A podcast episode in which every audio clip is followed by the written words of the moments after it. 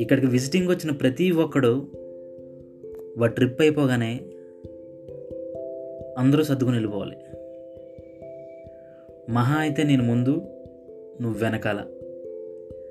కానీ నువ్వు కష్టంగా ఉంది మధ్యలోనే వెళ్ళిపోతానంటే ఎలా?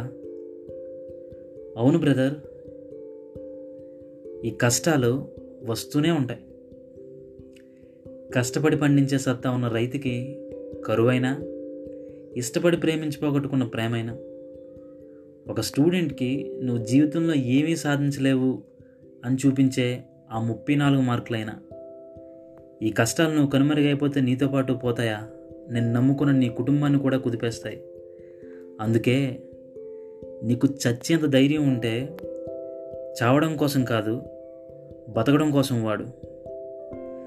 నన్నెప్పుడు తొలిచే ఒక్క మాట ఏ విషయంలో అయినా ప్రయత్నించకుండా ప్రాణం తీసుకోవడంలో ఏముంది? ఓటమి తప్ప. పోరాడిపోతేనే గొప్ప. అది యుద్ధంలో అయినా ఒక జీవితంలో అయినా. గుర్తుంచుకో.